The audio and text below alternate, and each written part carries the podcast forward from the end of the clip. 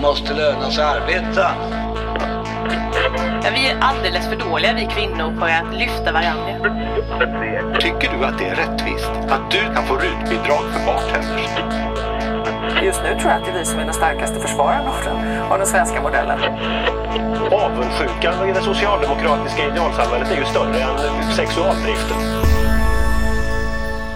Välkomna till Arbetsvärldens podd som vi idag spelar in en måndag den 25 februari. Arbetsvärlden är ju en fristående tidning för dig som följer arbetsmarknaden och vi ges ut av TCO.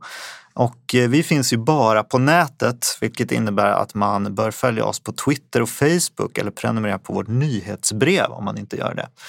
Tänkte vi skulle göra lite extra reklam idag eftersom vi har en spännande gäst med oss idag, Gulan Avci från Liberalerna. Mm. Eh, och du är med oss för att prata arbetsmarknad förstås. Du sitter vice ordförande i arbetsmarknadsutskottet. Du är ordförande i Liberala kvinnor också. Ja. Och nu förhandlar ju, är det du som sitter och förhandlar eh, innehållet i januariavtalet med eh, regeringen? Det stämmer. Mm. Och som alltid har vi Britta Lejon med oss, ordförande i ST och jag heter Mikael Fältbom och är chefredaktör för Arbetsvärlden. Mm. Vi ska ju prata om Liberalernas inställning i arbetsmarknadspolitiken och hur ni kommer förhandla med regeringen om turordning, Arbetsförmedlingen, integration, jämställdhet tänkte vi idag. Mm. Och som vanligt ska vi förstås ha vår eh, specialredaktion En jobbig värld som kommer att rapportera eh, senare och vi ska se om vi hinner med några spaningar som avslutning också. Gulan, du skulle ju mm. varit med i fredags egentligen, men ja. du blev ju extrainkallad på partistyrelsemöte. Ja, det var med partiledningen. Partiledning. Nej, men, mm. ja, alltså, som ni alla vet då, och alla ni lyssnare, så befinner sig mitt parti Liberalerna i en tid, i en process där vi ska välja en ny partiledare. Eh, och vi har ju ordinarie landsmöte i november vartannat år. Men i och med den situation som, som vårt parti har hamnat inför med denna väldigt viktiga process, då eh, har det ju också lyft frågan, inte minst av valberedningen, att man bör tidigare lägga eh, valet av, av ny partiledare. Och då har det också förts en diskussion internt i vårt parti. Så jag ber om ursäkt för att jag inte kom i fredags, men nu är jag här. Ja, men det var det, ni, det var, ja, vi är väldigt glada för det, att det gick så snabbt. Ja. ja. precis. Men du, eh, varför vill inte du bli eh, partiledare då? Du har ju sagt nej. Det stämmer. Nej, men så här. Jag tänker att i det läge som mitt parti befinner sig i med ett eh, sviktande eh, väljarstöd. Eh, vi har lagt en väldigt stökig period eh, med regeringsbildningsprocessen bakom oss och eh, som ni vet så är vi ett väldigt öppet och transparent parti så att alla som då var intresserade av, av den här frågan eh, kunde ju följa våra, vårt interna arbete. Eh, jag tycker, eh, jag, jag, vill säga ändå att, att det är väldigt smickrande att jag omnämns som en potentiell partiledarkandidat. Men jag tror ärligt talat att man måste ha lite självinsikt och jag tror att den som ska leda vårt parti denna eh, svåra tid vi har framför oss eh, med en ganska stor uppförsbacke ändå bör ha lite eh, mer erfarenhet av både riksdagsarbetet men också eh, regeringsarbete. Ehm, och där finns det ju väldigt många duktiga personer som nu Eh, omnämns både i partiet men också i media som jag tror skulle göra ett, ett mycket bättre jobb. Eh, jag vill ju givetvis vara med i det nya laget som nu ska byggas upp. Och sen är jag ganska nyvald vice ordförande i arbetsmarknadsutskottet. Jag har kastats in i de här stora viktiga förhandlingarna som vi nu ska prata om också som, som rör arbetsmarknaden. Och då vill jag fortsätta kanalisera mitt engagemang i utskottet men också eh, i min roll som integrationspolitisk talesperson för att stärka upp partiets nya profil framöver. Men är det du säger här att ni bör ha någon som var med på att stödja eh, socialdemokratisk regering och inte någon som tyckte att ni skulle gått alliansvägen som du själv? Nej, men jag tycker att den där typen av inlägg eh, är onödiga faktiskt. Jag eh, tycker att vi ska ha en öppen och transparent process kring, kring eh, valet av en ny partiledare. Men att då innan vi har inlett processen på riktigt att börja avskriva kandidater för att man hade eh, en annan syn på vilken väg Liberalerna ska ta. Tror inte jag det blir. Då tror jag, jag, det blir bra tolka för partiet. varför du sa att du inte skulle bli partiledare. Det lät lite som att du hade den Nej. andra åsikten där. Eh, Ja, alltså jag var ju en av de som tydligast i vår riksdagsgrupp eh, propagerade för att vi skulle släppa fram Ulf Kristersson och en M-ledd eh, regering därför att jag tror att vi skulle fått igenom mer liberal politik. Men samtidigt är jag också demokrat. Jag tycker det är otroligt viktigt att alla vi som är förtroendevalda på höga poster, inte minst vi som är lagstiftare, eh, när vi inte får igenom vår vilja, då måste vi också respektera den majoritetskultur som finns i alla partier. Därför att om, om jag varje gång jag förlorar en fråga i mitt parti gör lite som jag tycker, ja då blir det vilda västern-politik. Och jag tror inte att vare sig mitt parti men också samhället och, eller politiken blir bekänt av det. Därför att det finns ett politikerförakt i Sverige idag. Väldigt eh, många människor ute i samhället eh, tycker inte att politikerna är, eh, ja, men gör det de ska. Och då vill inte jag bidra till att spä på den bilden av, av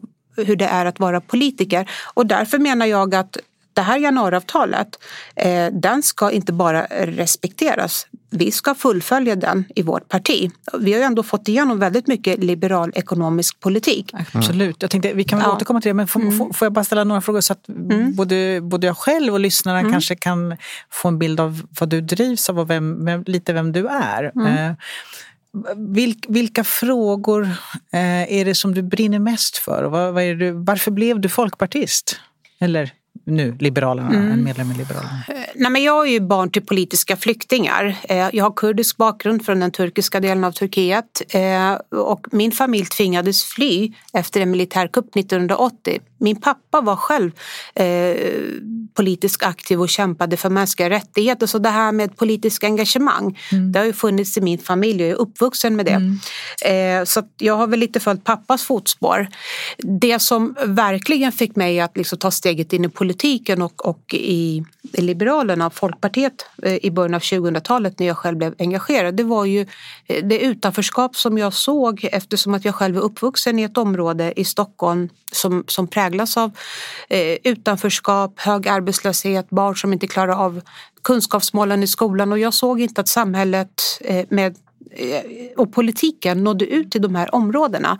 Eh, jag kommer ju från en väldigt socialistisk familj vill jag säga. Alltså i, i, I vårt gamla hemland så var det självklarhet att vara antingen eh, vänsterpartist, eller, alltså marxist eller socialist. Men, men att komma till, till Sverige där liberalismen har en helt annan och borgerlighet överhuvudtaget innebörd än vad det hade i vårt gamla hemland. Det blev liksom en stor krock också för min familj. Men, men jag var ju också engagerad i civilsamhället. Jag var ju ordförande för Kurdiska ungdomsförbundet i slutet av 90-talet när hela debatten kring hedersrelaterat våld och förtryck blev en stor fråga.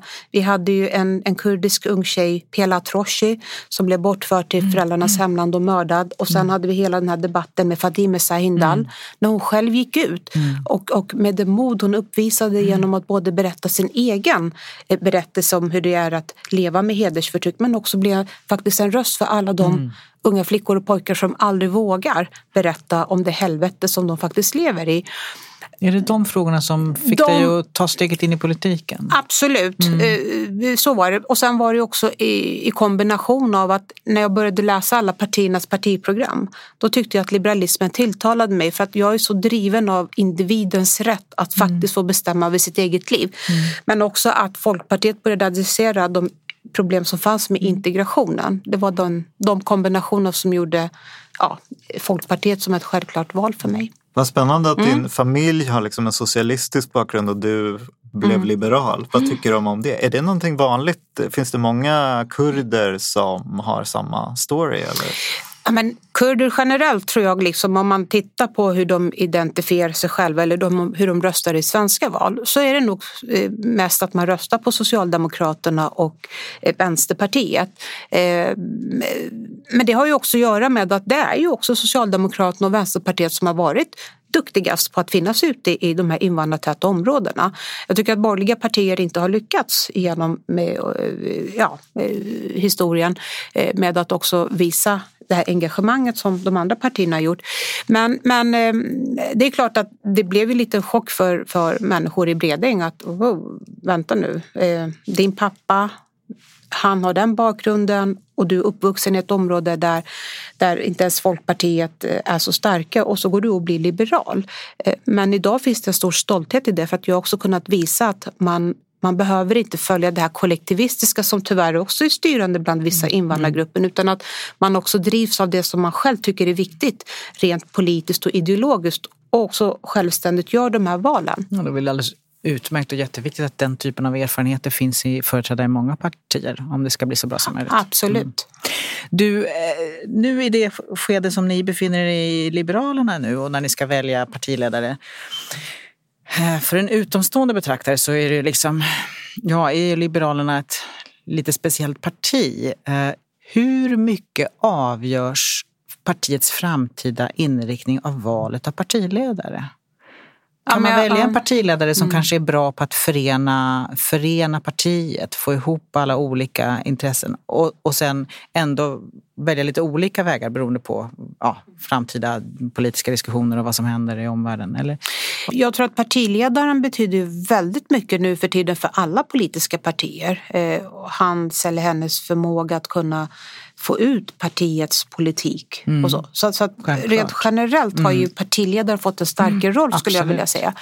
Sen tror jag att, att du, du, du lyfter en väldigt viktig aspekt här. Eh, var ska tyngdpunkten vara? Ska det vara internt? enande? Eller ska, vi, eh, ska det vara externt och, och också att vårt parti kanske lite oftare lägger örat mot marken och fångar upp de, de faktiska problem som finns där ute? Eh, även om det kan vara svåra målkonflikter för vårt parti men att man också har en tydlig adresserad politik för hur man vill lösa samhällsproblem. Jag tror någonstans att nästa partiledare måste, eh, eller bör, inte måste, bör, eh, lägga tyngdpunkten mellan ideologi och verklighet. Det måste bli skärningspunkten. Det tror jag är otroligt viktigt. Att man kan Även balans- om det skulle betyda att en del inte känner sig hem, en del av de, alltså att, alltså att, det, att det här med att ena inte är så viktigt. Absolut, jo men det är jätteviktigt. Men, men någonstans tror jag att, att på kort sikt så finns det väl en oro kring januariavtalet i vårt parti. Och jag har ju varit väldigt tydlig. Jag tror nästan det är viktigare att vi som var på andra sidan så att säga i höstas som ville släppa fram en borgerlig eh, ledd regering. Att vi eh, är tydligare kanske än de andra. Därför att det finns ju en oro att ja, men om det är så att det är någon som, liksom, som inte var för januariavtalet, kan den eh, bidra då till att det här eh, spräcks och att man inte håller sig till den del av avtalet? Jag menar att nästa partiledare, oavsett vad man tycker eh, i, i den här frågan eller i framtida regeringsbildningsfrågor, måste hedra januariavtalet. Om det här avtalet spricker så bör det inte vara på grund av Liberalerna. Eh, Det, det, det, det tror jag att, att, att man måste vara tydlig med. Eh, Och sen är det som sagt, som vi inledde med, väldigt mycket liberal ekonomisk politik. Vi får igenom väldigt mycket. Första januari 2020 så avskaffas, avskaffas ju värnskatten. Språktest för medborgarskap har ju varit en väldigt, väldigt viktig fråga för oss liberaler. Nu kommer det utredas och, och ska i, införas enligt lag eh, 2022 inför ja, slutet av mandatperioden. Och vi har väldigt mycket också kring integrationsområdet och så vidare. Så, att, så att jag tror att det, det enandet kommer i hur väl nästa partiledare är tydlig med hur man förvaltar januariavtalet.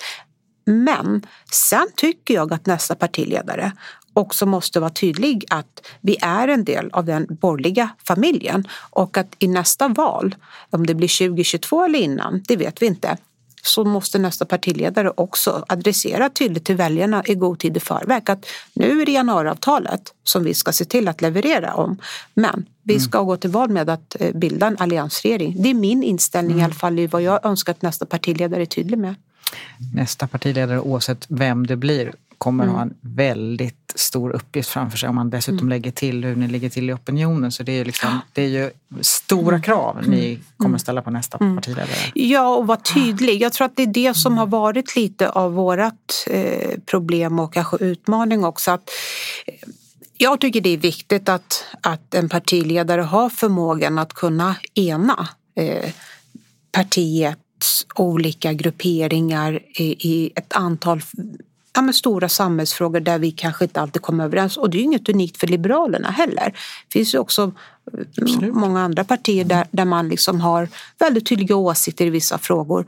Ehm, men, men, men så den... det är klart att det är viktigt det här, att, att ena partiet. Men jag mm. tror att också nästa partiledare måste tydligt kunna adressera ett vägval och säga mm vi ska hit mm. nu. Mm. Men att man gör det i ett lag mm. med, med, med liksom andra det sista människor. är ju viktigt för alla partiledare ja. som vill att deras partier ska växa. Ja. klarar av det. Du, den här, oh, sista frågan bara. Vilka, ja, ja, Den här diskussionen om, om, att, uh, om någon sorts uh, ny förening uh, av Centern och Liberalerna, den är liksom inte på tapeten i era interna diskussioner nu om vadan och vartän med partiet? Nej, alltså så här, även om Centerpartiet idag kallar sig för liberaler och vi välkomnar givetvis att fler partier kallar sig liberaler. Så tror jag ändå att våra grundideologier, alltså våra härkomst skiljer sig så pass mycket att jag tror inte att vårt parti är moget för, för en ihopslagning. Utan vad vi ska göra nu, vi ska vända på den här dåliga opinionen som vi tyvärr har.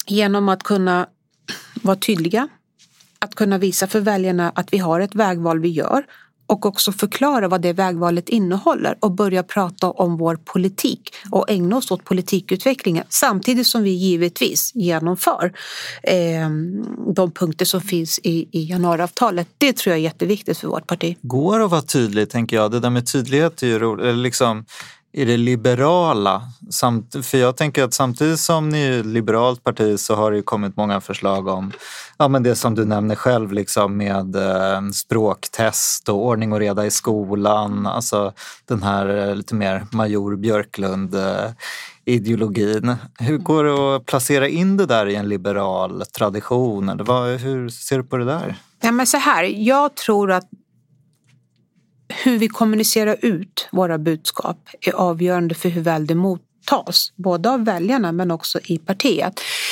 Ja, självklart så, så finns det väldigt många målkonflikter där vi liberaler eh, ser den här problematiken med ja, men, eh, krav och lagstiftning, eh, frihet kontra ofrihet. Men någonstans tror jag också att vi måste inse som liberaler att vår ideologi, alltså liberalismen måste börja breddas också till att faktiskt fånga upp ett antal av de stora samhällsproblem som vi, har, som vi ser idag i Sverige. Och det handlar bland annat om, vi ser ju alltid att staten ska ha så lite eh, kontroll över individen. Statens roll och, och, och makt ska vara minimal. Men om vi då har ett problem i Sverige där över 200 000 barn och unga idag lever i ett utanförskap med hedersförtryck. Barn och unga som växer upp i vårt land, i en av världens mest jämställda länder, där eh, de tvingas att leva med under vissa villkor som inte andra barn gör. Låt oss bara ta slöjan som ett exempel. När vi då säger så här, för att de här flickorna, för slöj, slöjfrågan handlar ju om, om, om flickors ofrihet. Eh, det drabbar ju inte pojkar. Men om vi då säger så här, alla barn ska ha rätt till en jämlik eh, förskola. Alla barn ska kunna delta i förskoleverksamheten på jämlika villkor. Okej? Okay? Mm. Men om det kommer då en massa flickor till en förskola med slöja, ett val de inte har gjort själva. Det tycker jag också är ett problem. Att vi, när vi pratar om kvinnors rätt att bära slöja eller inte så blandar vi in barnen också. Barn gör inte egna val. Det måste man komma ihåg.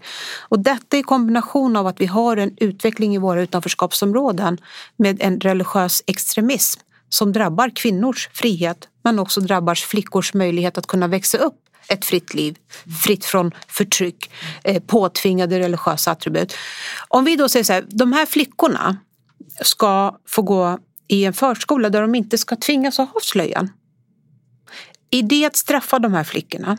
Eller ge är det ett sätt att ge dem ett, en frihet som de inte kan få i sina hemmamiljöer. Så att jag tror att man, vi måste börja diskutera... En del skulle kanske hur... hävda att vi, vi respekterar religionsfriheten om vi Absolut. låter det vara som det är. För det är Absolut. den typen av motargument som man brukar få om man ja. fram det där du säger just nu. Ja, och de, det är jättebra att du tar upp religionsfriheten mm. för det är också ett problem därför att vi pratar ensidigt om religionsfriheten som alltså rätten att kunna få tro på någonting. Mm. Vi pratar om rättigheterna i att få göra någonting Mm. när vi pratar om religionsfriheten. Men vi pratar sällan om rätten att slippa, Slippa, mm. Nej, religion. men det ju- Och det är också apropå målkonflikt. Ja, det här är ju verkligen en målkonflikt. Absolut. Ja, och då menar jag att vi måste klara av att föra den här typen av resonemang. Sen kanske vi inte alltid landar i att ja, men då ska vi förbjuda saker. Nej, men vi måste ha en öppen debatt. Därför att har vi inte Absolut. det, då lämnar vi över agendan till reaktionära krafter.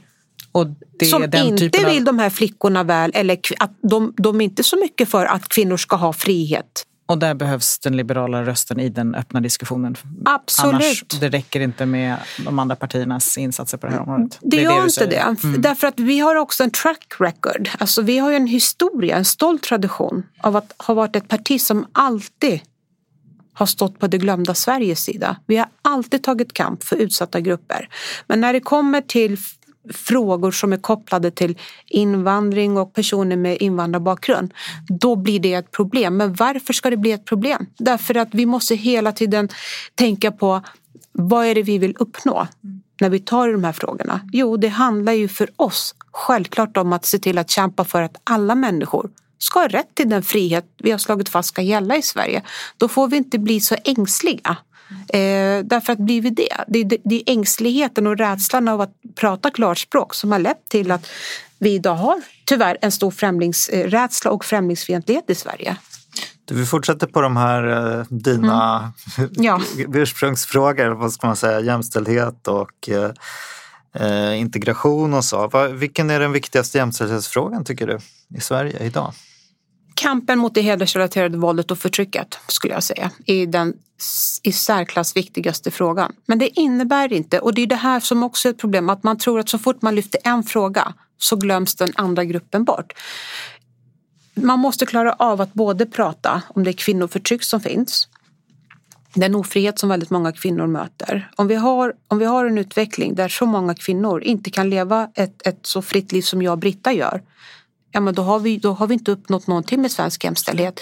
Samtidigt som vi fortsätter att lyfta de klassiska jämställdhetsproblemen som finns på svensk arbetsmarknad som är kopplat till kvinnors ekonomiska frihet. Vi måste klara av att hålla två bollar i huvudet samtidigt utan att för den saken skulle säga att den ena gruppen tränger undan den andra gruppens... Nej, jag ser absolut ingen motsättning där. Ja.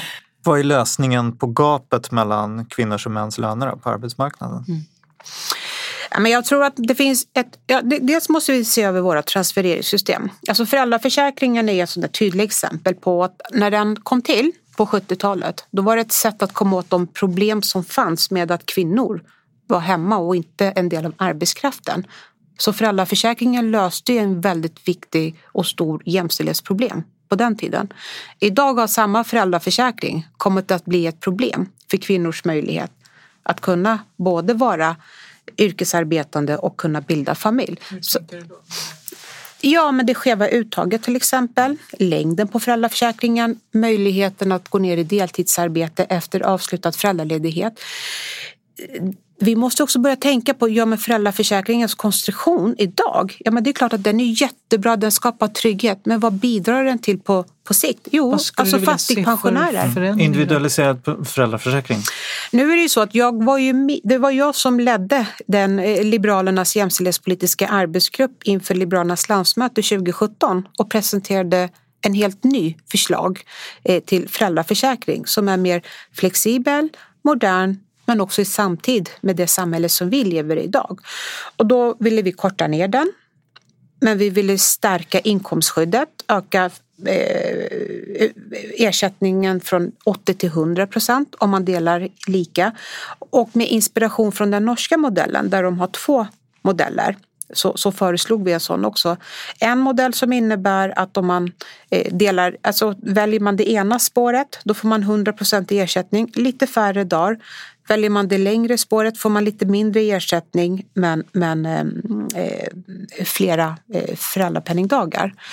Eh, men det viktigaste är... Eh, Det låter som att ni inte kom fram till någonting eller att man får välja själv. Vadå?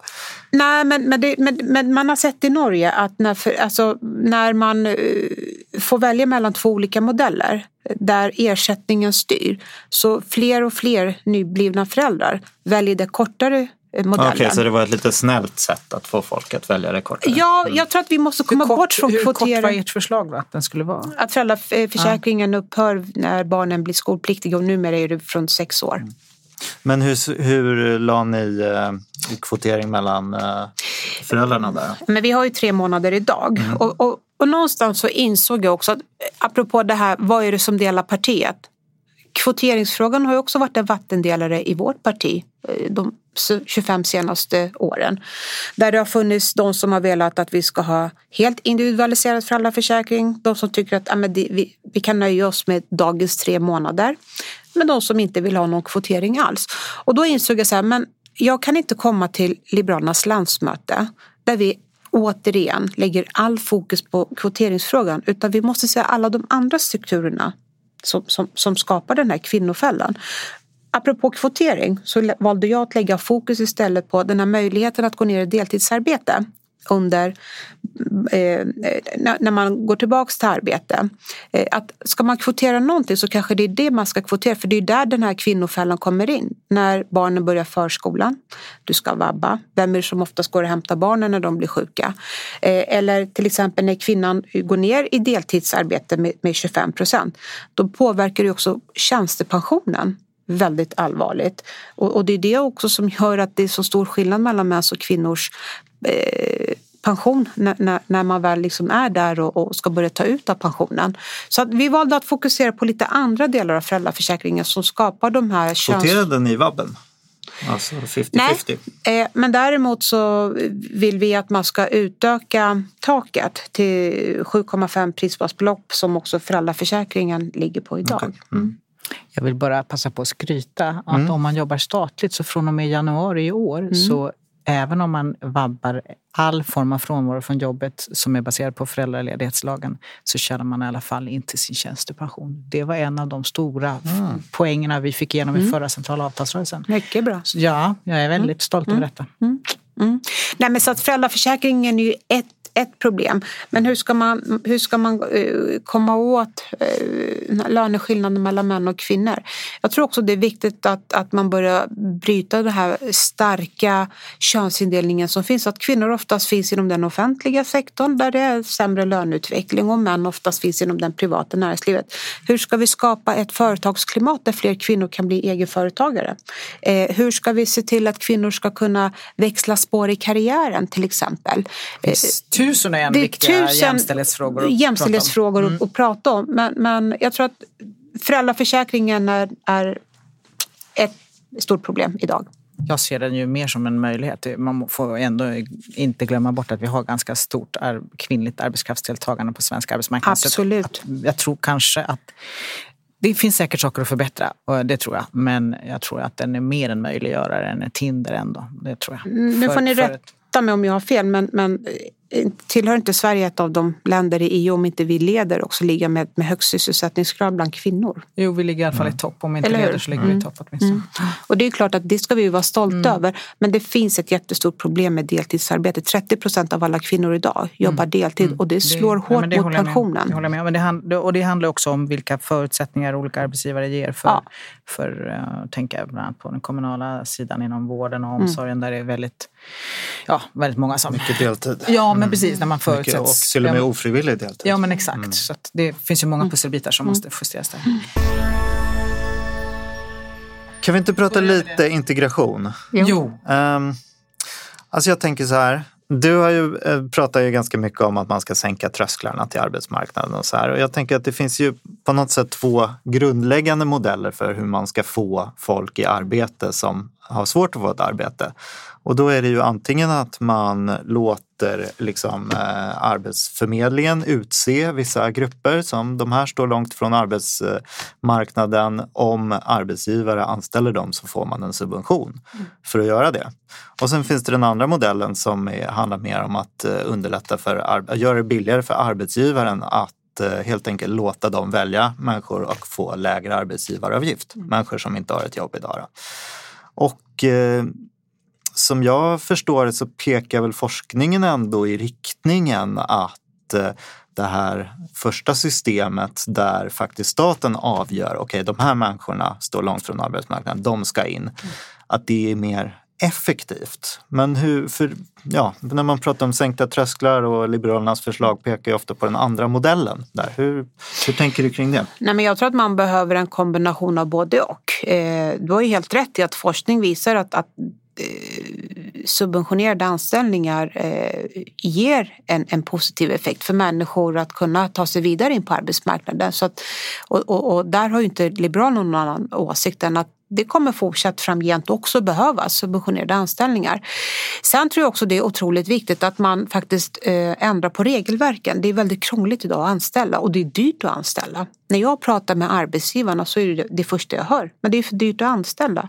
Och vi vet att många jobb kommer ju fram, växer ju fram inom små och medelstora företag. Och då måste vi tänka på båda aspekterna. Att göra det billigare för arbetsgivare att kunna anställa eh, förenkla regelverken. Men också när vi pratar om subventionerade anställningar så måste vi fundera på okay, hur konstruerar vi de här eh, subventionerade anställningarna? Om man tar extratjänsterna som ett exempel. Där har det varit väldigt många eh, extratjänster som, som, har, liksom, ja, som har kommit till. Eh, inte minst efter den stora flyktingvågen. Men det är en sak från statens sida att gå in och, och subventionera en massa eh, tjänster eller jobb.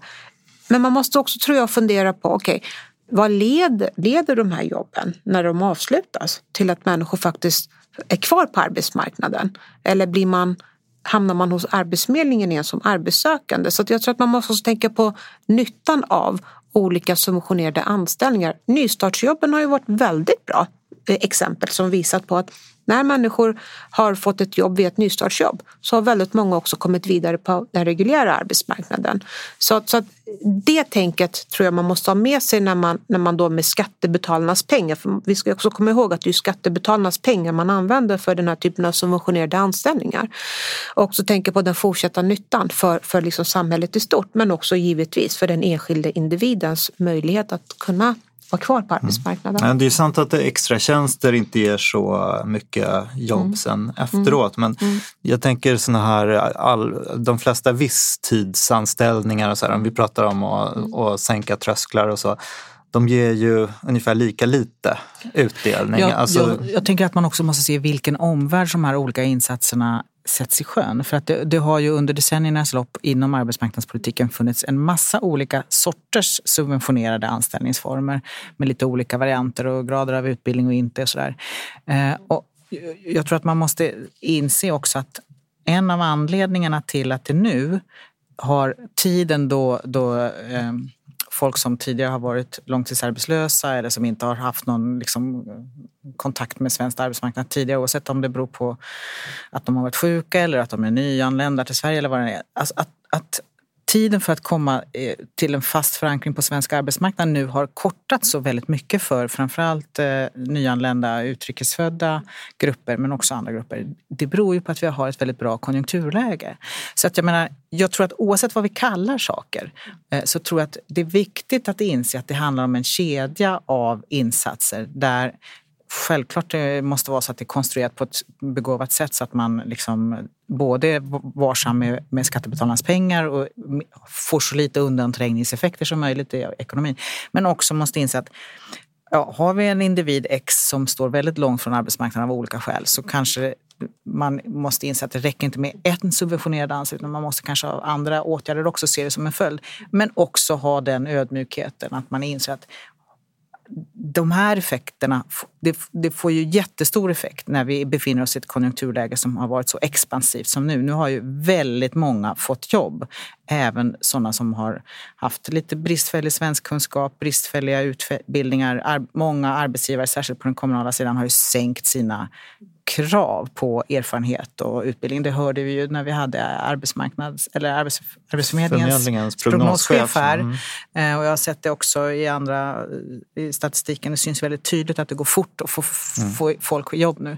Eh, men det betyder att det går sämre i andra tider betyder inte att just den typen av insatser kanske har varit bortkastade. Det är bara mycket svårare när konjunkturläget är sämre. Så jag tror att man måste också, man måste också tänka på det. Kan inte bara titta på den enskilda åtgärden i sig. Liksom så att eh, jag blir glad över att du säger att subventionerade anställningar naturligtvis är ett viktigt verktyg, för det säger ju all vår erfarenhet. Men när du säger det här med att det är dyrt att anställa idag och att det, liksom är, att det måste bli billigare. Ja, men vad är det som kostar att anställa? Ja, det är ju lön och det är sociala avgifter och sånt som vi eh, från den fackliga sidan tycker är ganska viktigt. Både att man har vettiga löner och att, man, och att arbetsgivarna betalar in till pension och att det finns försäkringar och allting. Så att, ska man minska kostnaderna för att anställa utan att liksom drastiskt försämra löneläget eller försämra villkoren, då förstår jag inte riktigt vad det är man ska åstadkomma. Om det inte är, är det tillfälliga så, insatser som är väldigt begränsade och också kanske kopplade med utbildningsinsatser och sånt där, för då är det en annan sak. Då ja, precis, när du säger att arbetsgivarna säger att det är dyrt att anställa, det är klart de säger, men håller, alltså, är det för dyrt och varför ska man i så fall... Ja, men det man... tycker jag det är. Alltså, arbetsgivar, nu, nu kommer det inom ramen för januariavtalet att eh, arbetsgivaravgifter kommer att tas bort för unga människor under 18 år. Det tycker jag är bra och att man också förlänger den här möjligheten för arbetsgivare att kunna anställa eh, människor på, eh, från ett till två år utan att behöva betala in arbetsgivaravgift. Givetvis är det för vissa eh, grupper som, som har svårast att få arbete men jag tror att rent generellt, det, det, det handlar ju också om, och vi kommer säkert komma in på det, det handlar ju också om flexibiliteten idag på, på arbetsmarknaden också. Den, alltså, svenska arbetsmarknaden är ju inte så flexibel flexibel. Det är men ganska är det här stelbent. effektivt? Det kostar ju väldigt kostar mycket, mycket pengar. Mm. Mm. Och ja, sänka alltså, arbetsgivaravgifter. Ja, fast det leder ju också till att fler kommer i arbete. Det är det, det så, ja, absolut. Det är helt, och det är också en del av att sänka de här trösklarna. Ja, men, men ärligt talat, vi befinner oss i en högkonjunktur. Det är precis som du säger Britta. Alltså, vi har varit i en högkonjunktur under väldigt, väldigt lång tid nu. Vi har haft en jättestark ekonomi och vi har det. Men efter, efter vad säger man, sol kommer regn. Eh, och snart kommer vi, det säger alla experter också, att de närmaste åren går vi in i en lågkonjunktur. Och klarar vi inte av att få in människor i arbete i en högkonjunktur, ja då blir utmaningarna inte lättare när vi väl går in i en lågkonjunktur. Därför måste vi rusta om arbetsmarknaden och rusta också de som är arbetssökande med rätt kompetens. Det behöver inte bara handla om en subventionerad anställning, det kan ju också vara en arbetsmarknadsutbildning. Det är också ett problem som vi har, att vi, miss, vi, vi matchar inte rätt. Kom, den, den kompetensbrist som, som branscherna eh, och arbetsgivarna skriker efter, de kan ju inte tillgodogöra, tillgodose eh, den här kompetensen för att vi inte riktigt lyckas fullt ut när det gäller hur ska vi rikta utbildningarna så att människor får rätt kompetens och kommer ut i rätt arbete.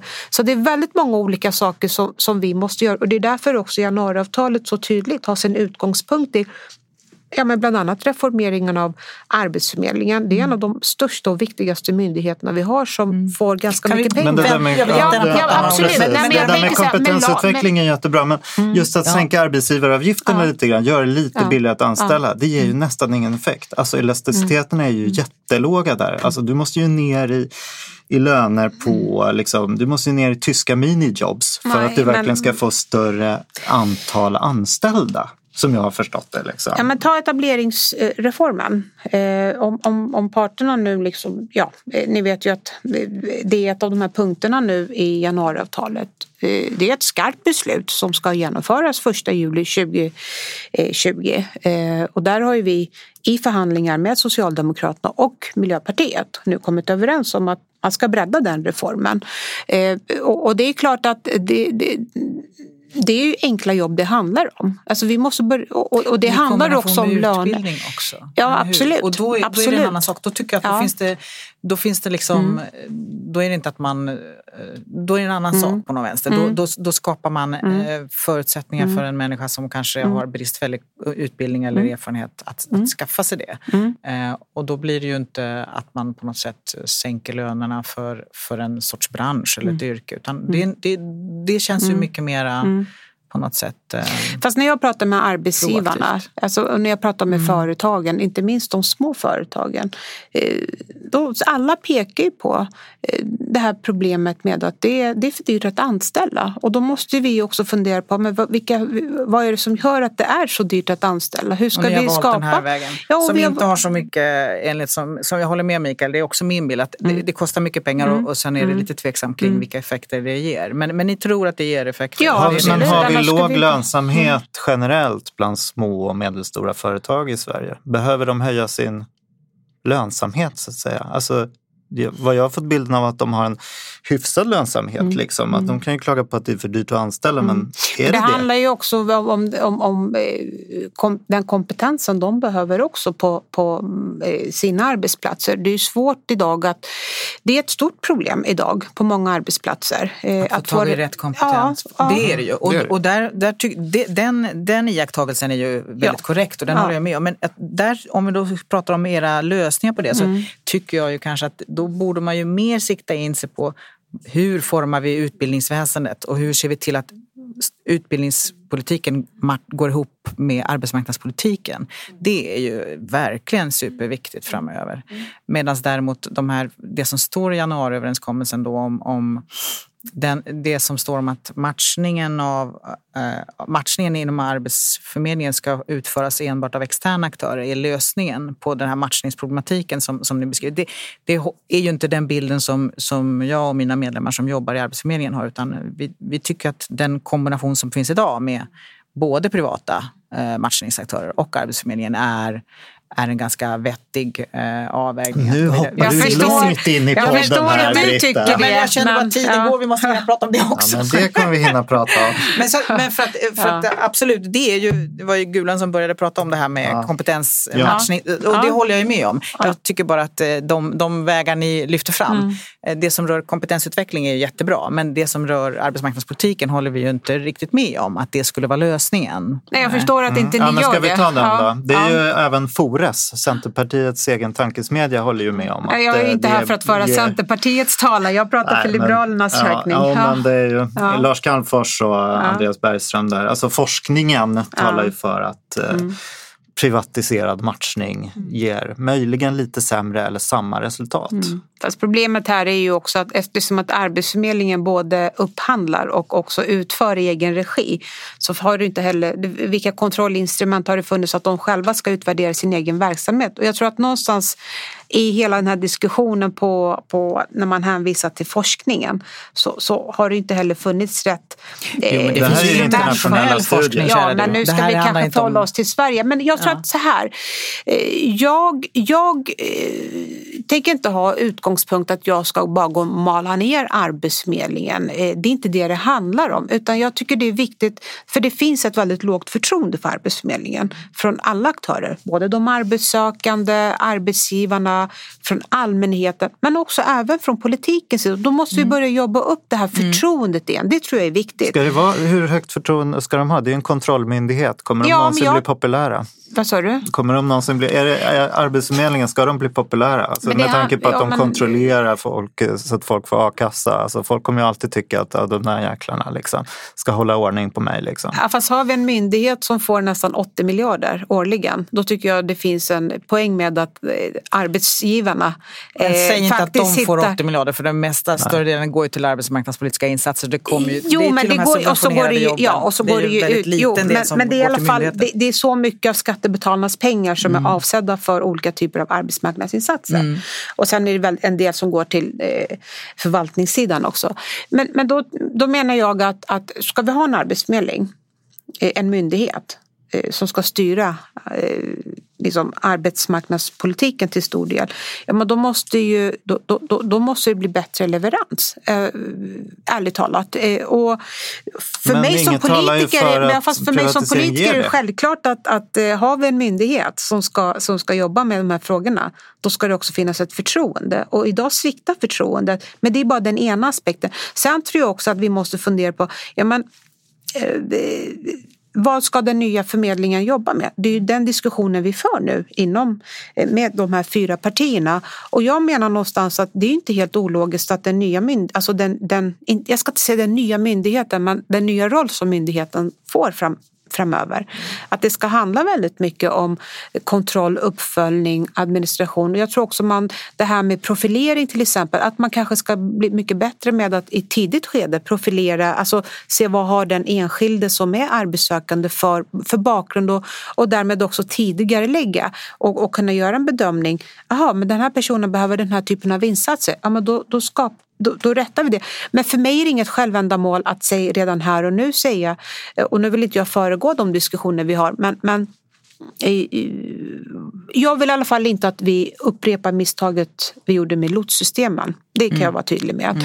Eh, jag tror att vi har en hel del att lära eh, från ett antal av de misstag som vi begick och då kan jag också säga att det var Liberalerna som ansvarade för etableringsreformen med LOS-systemet.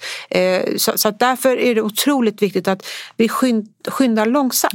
Ja. Jag tror det är viktigt Mm. så att det blir rätt. Och, för det här är så viktiga frågor. Ja, det håller jag verkligen med om. För- för så det- det är min ingång Ja, i, det i låter de här förhandlingarna. För det är, i, men i januariöverenskommelsen står det också att den här omdaningen ska vara gjord till 2021 och det är kort tid med så stor, med så stor verksamhet. Så det bekymrar ju oss att det, att det känns som väldigt kort tid. Jag förstår det. Eh, Men, men vi har ju också väldigt bra underlag, ett antal aspekter att kunna eh, Tänker du på bolla Cecilia vidare på från, från eh, arbetsmarknadsutredningen. Utredning. Ja, men vad bra. Ja, men vad roligt att ni Mm. tittar på den. För där tror jag också att det finns en del saker som kan vara till nytta.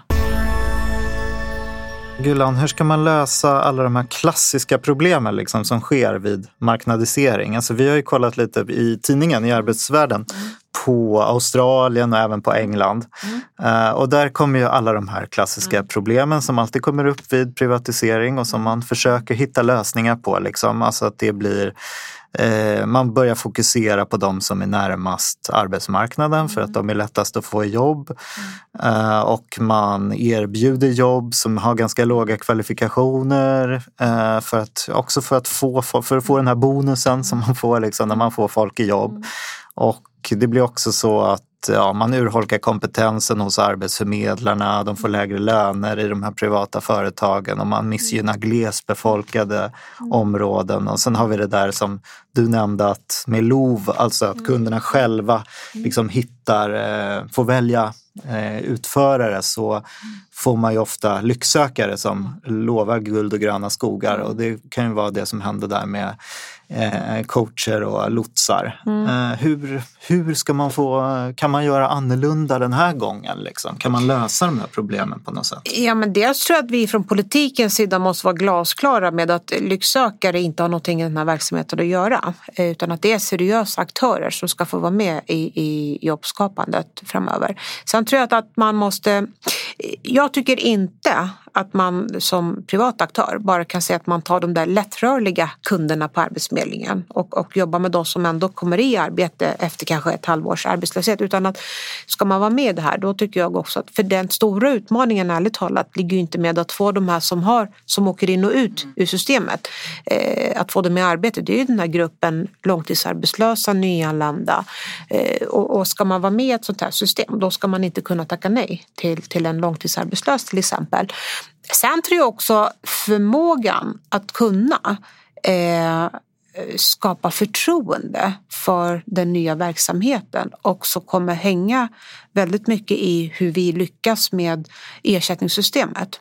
Ehm, och, och det är också en diskussion som pågår. Eh, men jag ser framför mig att, att man ska ha ett robust ersättningssystem som gör att man direkt efter avslut, när man så fort man har fått ut en person i arbete inte ska kunna få slutbetalningen utan att det ska finnas någon, någon eh, ja, period där du, du måste vänta att det ska finnas en ventil i hur länge personen i fråga varit ute på arbetsmarknaden. Eh, Sen får man ju prata om längden givetvis men det var ju det som var problemet. De här lotsarna fick ju pengar till och med innan de hade fått ut folk i arbete och, och, och då skapar det ingen trovärdighet för, för systemet. Och sen tror jag också att det är jätteviktigt att Arbetsförmedlingen har tydliga kontrollfunktioner där man faktiskt säkerställer hela tiden att, att de här som privata aktörerna levererar kvalitet. Det är jätteviktigt. Eh, Men också att man då säkerställer att ersättningssystemet funkar. Eh, Sen exakt hur den ska se ut, det vet inte jag, men, det är ju en diskussion. Har du något land som förebild? Så där? Vi kollade, Australien har ju fått, eh, ja, där är de väldigt kritiska mot eh, vad som har hänt. Liksom. De, just det här problemet att det funkar inte i glesbygd och så vidare. Storbritannien Eh, verkar ju ha, där var ju arbetsmarknadsutredningen mm. uh, och det har ju funkat till så mått tror jag att de fick Ja, det blir, har ju också blivit problem att de fick, de fick ordning så att de inte fick så många leverantörer så att det blev omöjligt att kolla. Å andra sidan fick de då ganska få leverantörer så det blev en sorts oligopolställning och ingen konkurrens och sen med massa underleverantörer som var helt omöjliga att hålla koll på. Så de drog ju tillbaks det här också delvis efter sitt försök som var på sju år. Så nu har ju privata aktörer som jag förstår det mest hand om alltså en sorts Samhall med, med funktionshindrade personers. Men har du någon eh, sådär internationell förebild eller något exempel på så här Men- kan vi göra? Liksom?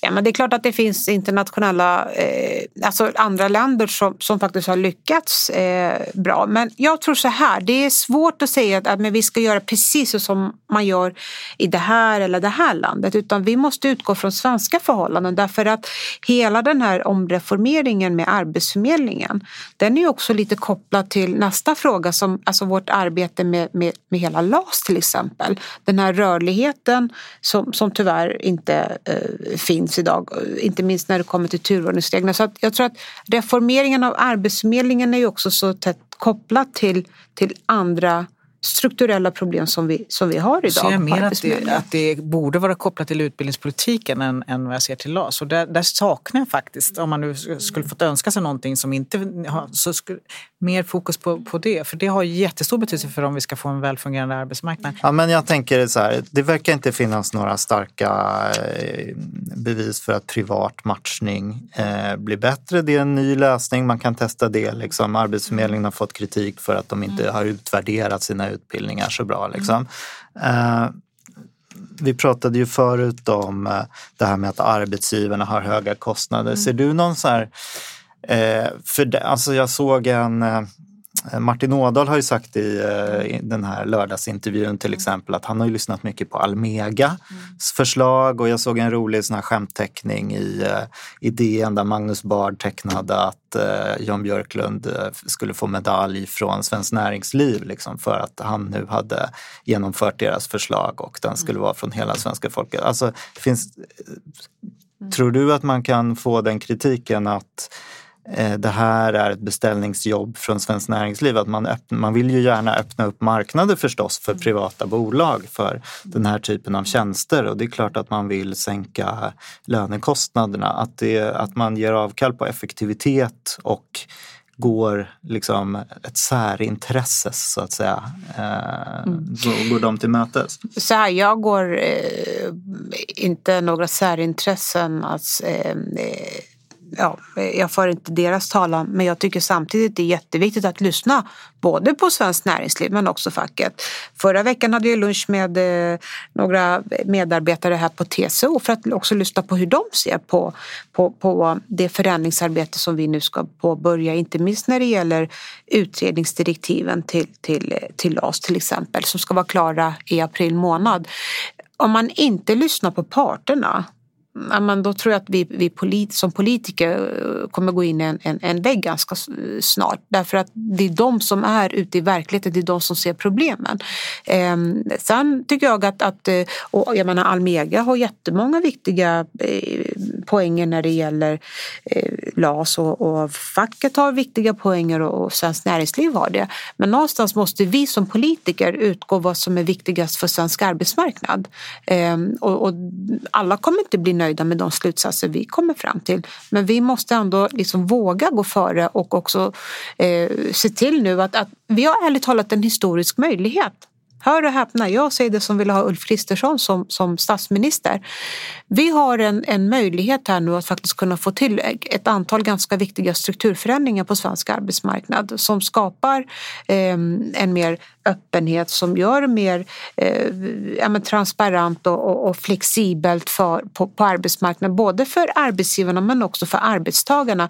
Hela den här frågan om omställning blir ju också jätteviktig i det fortsatta arbetet vi har att, att, att utföra, inte minst när det gäller LAS-frågan. Kompetensutvecklingsfrågan. Hur ska vi kunna se till att, att, att eh, förse arbetsgivarna men också rusta arbetstagarna, även de som inte riskerar en uppsägning utan de som faktiskt är mitt i livet på en arbetsplats. Som, som, för jag menar, vi har hela, tiden, ja, men vi har hela den här diskussionen om eh, automatisering av arbetsplatser och digitaliseringen. Hur ska vi omfamna Alltså, den? alltså, Britta, det- vad du skulle nej, men säga jag- Alltså det här med historisk, historiska möjligheter. Ja, om ni är beredda att ta intryck och lyssna. Eh, eh, ja, men, men annars är jag rädd att det blir historiska, eh, historiska misstag också. Om man inte eh, tar intryck och, och, och, och funderar igenom vad det är man vill göra. För jag är helt övertygad om att ni vill göra saker som är bra för svensk näringsliv, för svenska löntagare. Alltså jag är helt övertygad om detta. Eh, Men, men jag blir ju väldigt orolig när, när det gäller att ni kastar ut eh, den svenska så otroligt framgångsrika arbetsmarknadspolitiken genom att se liksom fel lösningar. Ni ser ett antal bekymmer som vi också ser men ni ser liksom lite fel lösningar. Och jag är rädd att en av de sakerna ni gör är att ni faktiskt eh, drastiskt minskar den grundläggande samhällsservicen i stora delar av Sverige och faktiskt inte skapar bra. Men låt oss fortsätta den diskussionen. Vi löser inte allt i en podd. Men när du pratar om det här med automatiseringen och robotiseringen och förändringen av behovet av omställning. Där, där finns det ju saker som är jättebra i januariöverenskommelsen. Men om du också då som du verkar göra när du pratar nu, också liksom drar in förändringarna som ni ser är viktiga i LAS som en sorts möjlighet. Då, då skulle jag nog vilja att du berättar lite grann på vilket sätt ser ni det som en, som en språngbräda in i framtiden? Så att det inte bara blir någonting som är negativt för Sveriges löntagare i form av minskat, alltså minskad trygghet på jobbet. Nej, men alltså, man ska inte kasta ut barnet med badvattnet. Jag tror att till exempel när man då ska lägga om eh, turordningsreglerna till exempel, att utöka eh, undantagen. Ni vill ju ha fem undantag för företag upp till 50 personer, eller hur? Mm. Och Centerpartiet vill ju inte ha, de vill ta bort De vill alla ta bort alla undantag och det blir en företag upp till 50. förhandlingsfråga, men, men det man kan konstatera, och det har ju också arbetsmarknadsministern sagt, det kommer ju det kommer ju ske en förändring eh, av turordningsreglerna. Eh, och, och om man ska ställa sig någonstans mellan Liberalerna som vill utöka undantagen från två till fem och Centerpartiet som inte vill ha några, ja då kan ju ni själva räkna ut att då blir det ganska många någonstans däremellan, ut, tänker jag. Men, eh, men, men sen, alltså, ja, men en stor fråga och nu eh, med risk för att ni tror att jag nu sitter och för Svenskt Näringslivs talan. Men det finns en, en, en, en fråga här som, som, som är ju en ganska stor knäckfråga. Det är ju det här med visstidsanställningar. Alltså, jag har ju, jag kopplar det där till, till liksom hela den här problematiken med integrationen. Jag tror att liksom, det är ju ett sätt för väldigt många människor att, att faktiskt kunna komma i arbete. Idag, vi har ju också avhandlat hur stark ekonomi Sverige har just nu och, och, och att vi befinner oss i en väldigt stark högkonjunktur. Men ändå så skiljer det väldigt mycket i arbetslöshet mellan inrikesfödda och utrikesfödda. Det är helt oacceptabla nivåer ärligt talat. Och då måste vi ställa oss frågan, men vad är det som gör att de, att de här människorna inte kommer i arbete? Människor som har bott här under väldigt många år. Jo, men det är för höga trösklar. Och om vi då tar bort en möjlighet för väldigt många utrikesfödda i form av visstidsanställningar att faktiskt få in en fot på arbetsmarknaden. Då tror jag att det blir farligt om det tas om den möjligheten inte eh, Men finns viss, kvar. Och det, då, då visstidsanställningar det. ger ju ungefär lika bra utdelning som extratjänster. Alltså, om du plockar bort Mm. eh, vikariat och eh, provanställningar, Mm. då är du nere på nivåer mellan 0 och 5 Jo, procent men, som men leder vidare till... extratjänsterna är typ 100 procent subventionerade. Det är ett jättestort problem, ser jag. Mm. Jo, Jag men jag bara man undrar har- varför alltså, visstidsanställningar skulle ge, ge en fot in på arbetsmarknaden. Därför för det gör att de den ju är inte. också viktig för arbetsgivarna att faktiskt kunna eh, ha lite andra typer av Men det ger ju anställningsformer. nästan och det är ingen också, effekt idag. Ja, det gör det väl visst. Ah, inte på dem. Alltså jag Det är så väldigt många på människor som aldrig skulle komma på rådet, fråga. alltså Svenskt. Näringslivs egen forskning. På, Ja, men- på området. Ja, men väldigt många människor, inte minst utrikesfödda unga människor som, som är- aldrig skulle kunna komma in på, på arbetsmarknaden om det inte vore för den här möjligheten. Sen Ja, är det, det- viktigt att det inte liksom Det att inte det är inte bara Ja, det gör det visst det. Men, men jag, tror- jag, jag, förstår att vi har olika syn i den här frågan men jag tror att det är viktigt att den här anställningsformen finns därför att det, det, det gör att risken är att fler hade varit utanför än fått in foten. Alltså det är svårt att komma in på svensk arbetsmarknad idag.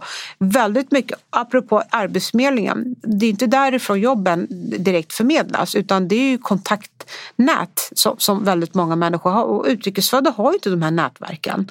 Och, och så att, så att det är liksom, för mig är det väldigt angeläget att vi lyckas med integrationen de kommande åren. Det är den största utmaningen vi Mm. Ja, har på arbetsmarknaden. Men vi har inte lyckats. Än så länge. har du Ja, tittat fast på det går ju bättre och bättre. Det går ju Men det bättre. går i Men vi har en historisk, Ja. eh, historisk Ja. skuld att ta igen. Och jag skulle nog vilja säga att det finns ju fler förklaringar kanske än det där med höga trösklar. Det finns ju både sånt som handlar om bristande kunskaper och brister i svenska eller något annat språk, engelska till exempel, eh, som ett hinder. Och det, då, då måste man ju rätta till det. Men sen finns det ju också liksom diskriminerande attityder. Eh, Så det är ju bara att konstatera. Så det, det handlar nog om att jobba på lite olika håll och kanter om man ska komma till rätta med det här. Men Fast du, här, de här också- undantagen i LAS, Ja. vilken, eh, vad, vilken fråga är de svaret på? Tänkte jag fråga dig. Hur tänker du där? Vilket problem, är, vilket problem löser de att, att man får göra fler undantag i LAS? Ja, men jag tror att Eller man måste, turordningsreglerna. Ja, ja, men jag tror att ja, det ena handlar ju om att till exempel att, att eh, arbetsgivarna faktiskt på grund av hur LAS, eh, turordningsreglerna är utformade idag inte vågar anställa. Eh, det, man, man, och, och vid tider när man behöver till exempel eh, varsla så, så får man ju inte heller liksom välja de som är mest kompetenta och som kanske är viktiga för, för den här arbetsplatsens eh, eh, kompetensutveckling eh, och så. Eh, men, men det handlar ju också om att det, det skapar en otrygghet också bland anställda. Att, att eh, man kanske inte vågar byta ar- Ja, fast man faktiskt. kanske, ja, ja det, men det är både och. För vissa skapar det trygghet men för andra är det att man kanske inte vågar eh, byta, byta jobb i större utsträckning än man, man kanske borde göra. Och så fastnar man i en arbetsmiljö där man, där man inte trivs. Och det är klart att då blir det ett arbetsmiljöproblem för den enskilde men också för arbetsplatsen ärligt talat. Så att jag tror att, men LAS är en del av Ni, problemet. ni tror att den här Ja. utvecklingen skulle bidra till en ökad rörlighet Ja, men jag tror att också, fast jag, ja, ja, dels det, men sen tror jag också att man måste koppla den här utökningen också till alltså så kompetensförsörjningen. Hur ska man då se till att, att människor får en trygg omställning så att man vågar byta jobb i större utsträckning. Så, och, och, så att det är inte bara så att man utökar eh, eh, turordningen utan att man också faktiskt ser till att, att skapa den här tryggheten. Hur tror du Ja, att eh, är ju förutsättningarna kommer bli bättre där? För den stora oron är ju att arbetsgivarna betalar ju idag in till de här trygghetsorganisationerna Mm. och det gör man ju för att kunna eh, förhandla sig ur LAS. Så vi har ju ganska stor flexibilitet i praktiken men det kostar Mm. lite mer. Då. Eh, Om man tar bort eh, den här, liksom, eh, ja det är ju det som är den stora debatten. Om man, om man tar bort då eh, Eh, den här, de här incitamenten att betala in till omställning. Kastar man inte iväg de här unika, världsunika och väldigt effektiva omställningsorganisationerna? Mm. Men så här, nu ska ju det tillsättas en utredning i april. Vi ska ta fram utredningsdirektiven och jag tycker att en sån här utredning faktiskt ska kunna få ett, ett, ett, tydligt uppdrag att faktiskt titta på alla de här frågorna som har varit väldigt känsliga eh, att, att eh, skapa förändring kring. Eh, och, och, och liksom, eh, ja, men, men, men att, att den utredningen som får titta på alla de här aspekterna och jag vill inte föregå en sån, sån process för nu håller vi också på och diskuterar Och ni internt. är också öppna för eventuella förslag från parterna, hoppas jag. Ja det är klart att det är önskvärt om parterna kommer överens så, så kastar vi utredningen i papperskorgen men om inte ni kommer överens eller part, ja, kommer man inte överens så tror jag att politiken måste gå före. Det var ju en diskussion, Svenskt Näringsliv var ju ute i, på DN Debatt och tyckte att man ska eh, liksom ta ett helhetsgrepp på LAS. Eh, och eh, vad är din, liksom, vad tycker du, det är ju mycket kamp om de här direktiven nu till den här utredningen förstås. Vad tycker du ska ingå där? Nej, men jag har noterat att ehm, eh, den där DN-debatten eh, hade sin utgångspunkt i det som jag började med. Att vi har en historisk chans att skapa ett antal viktiga strukturförändringar på svensk arbetsmarknad.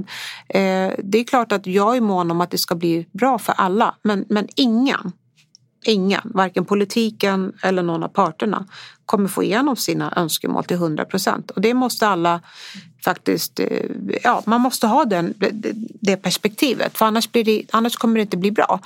Eh, och eh, jag tror också att det finns en möjlighet att ta ett, ett helhetsgrepp om LAS. Och det är därför vi också ska tillsätta en utredning kring de här så mycket viktiga frågorna.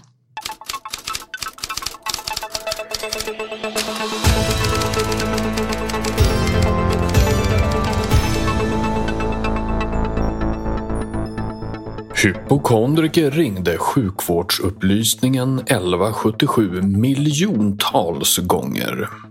2,7 miljoner samtal och 170 000 timmar samtalstid har vårdentreprenören Medicall lagrat på en oskyddad webbserver för vem som helst att ladda ner och lyssna på.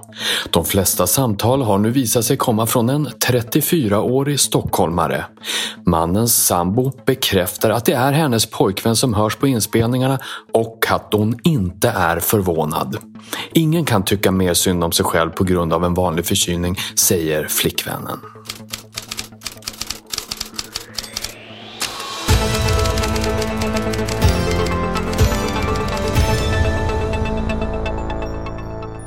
Okej, Vad säger ni? Man kan väl ha flera synpunkter på det här. Är, är det så här? är, män, är, män, är män snörvliga, ligger hemma och drar sig när de bara har lite eh, förkylning? Eller eh, är, är det här ett problem med upphandling av tjänster från, eh, från Vårdguiden som, vi, eh, som refererar till vad Arbetsförmedlingen nu ska hålla på med?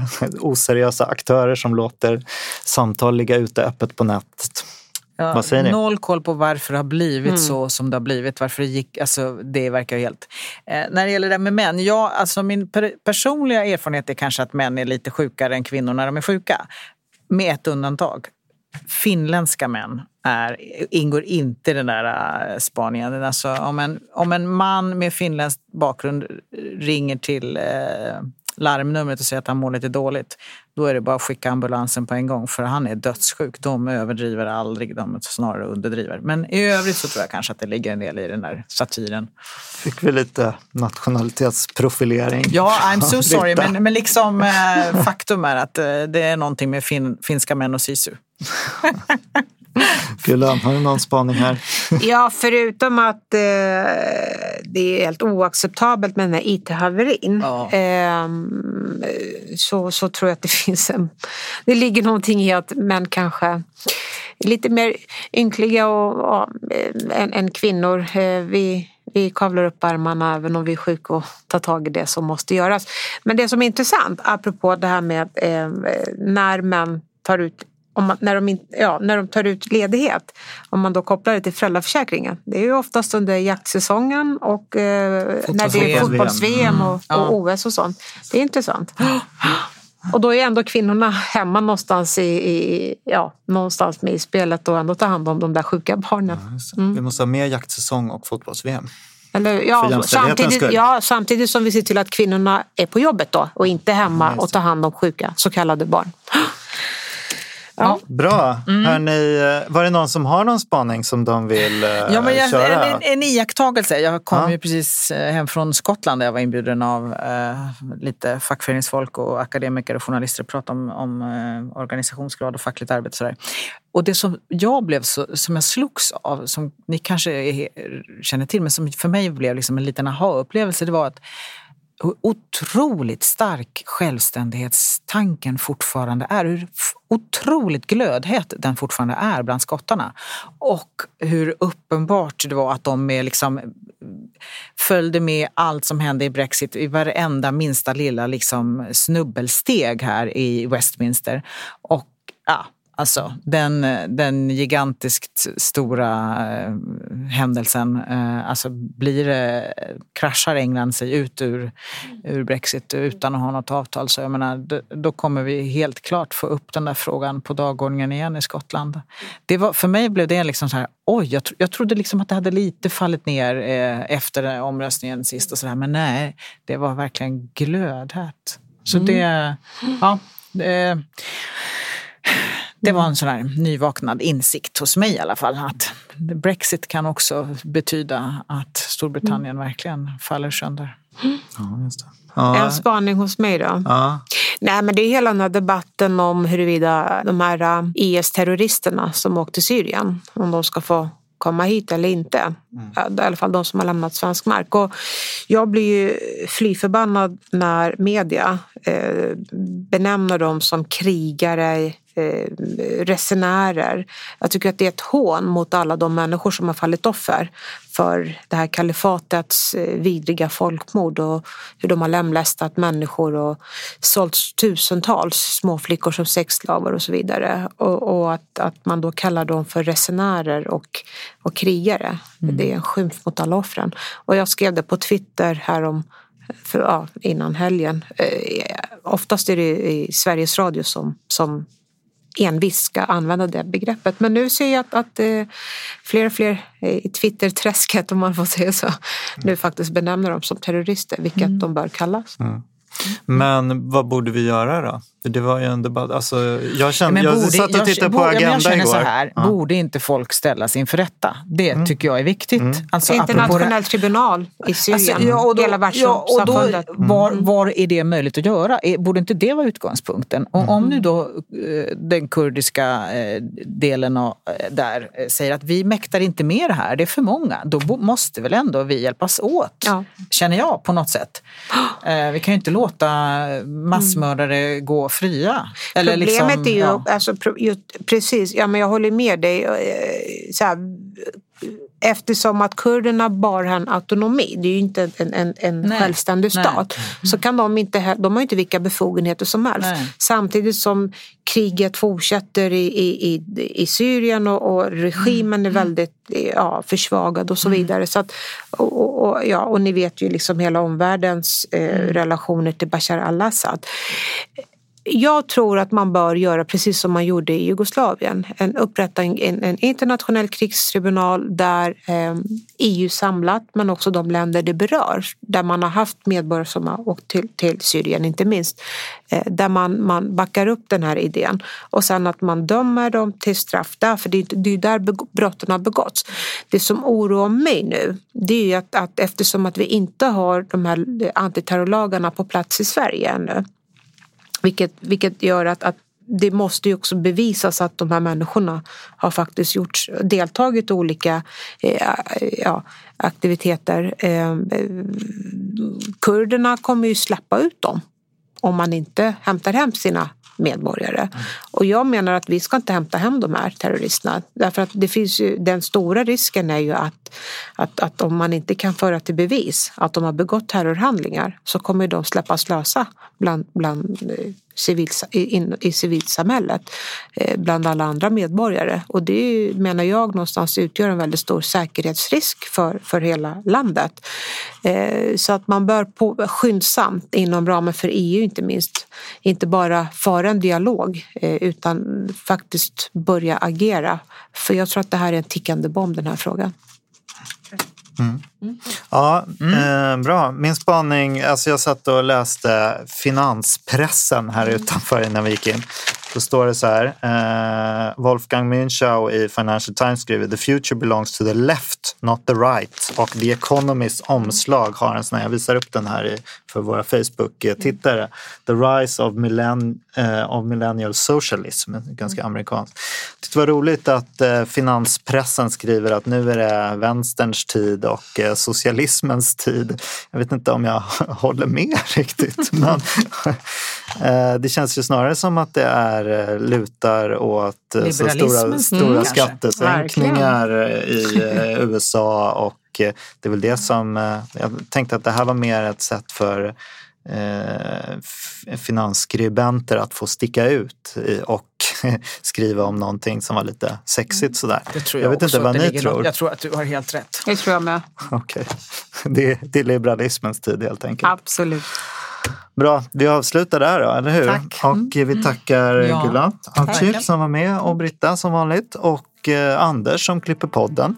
Eh, Anders Ljung. Och eh, kan väl säga att det är viktigt att man prenumererar på podden också om man vill eh, hitta den framöver. För vi kommer ha Eh, bra avsnitt i, framöver med gäster också. Hörni, tack och adjö för idag. Mm, tack själv. Hej då.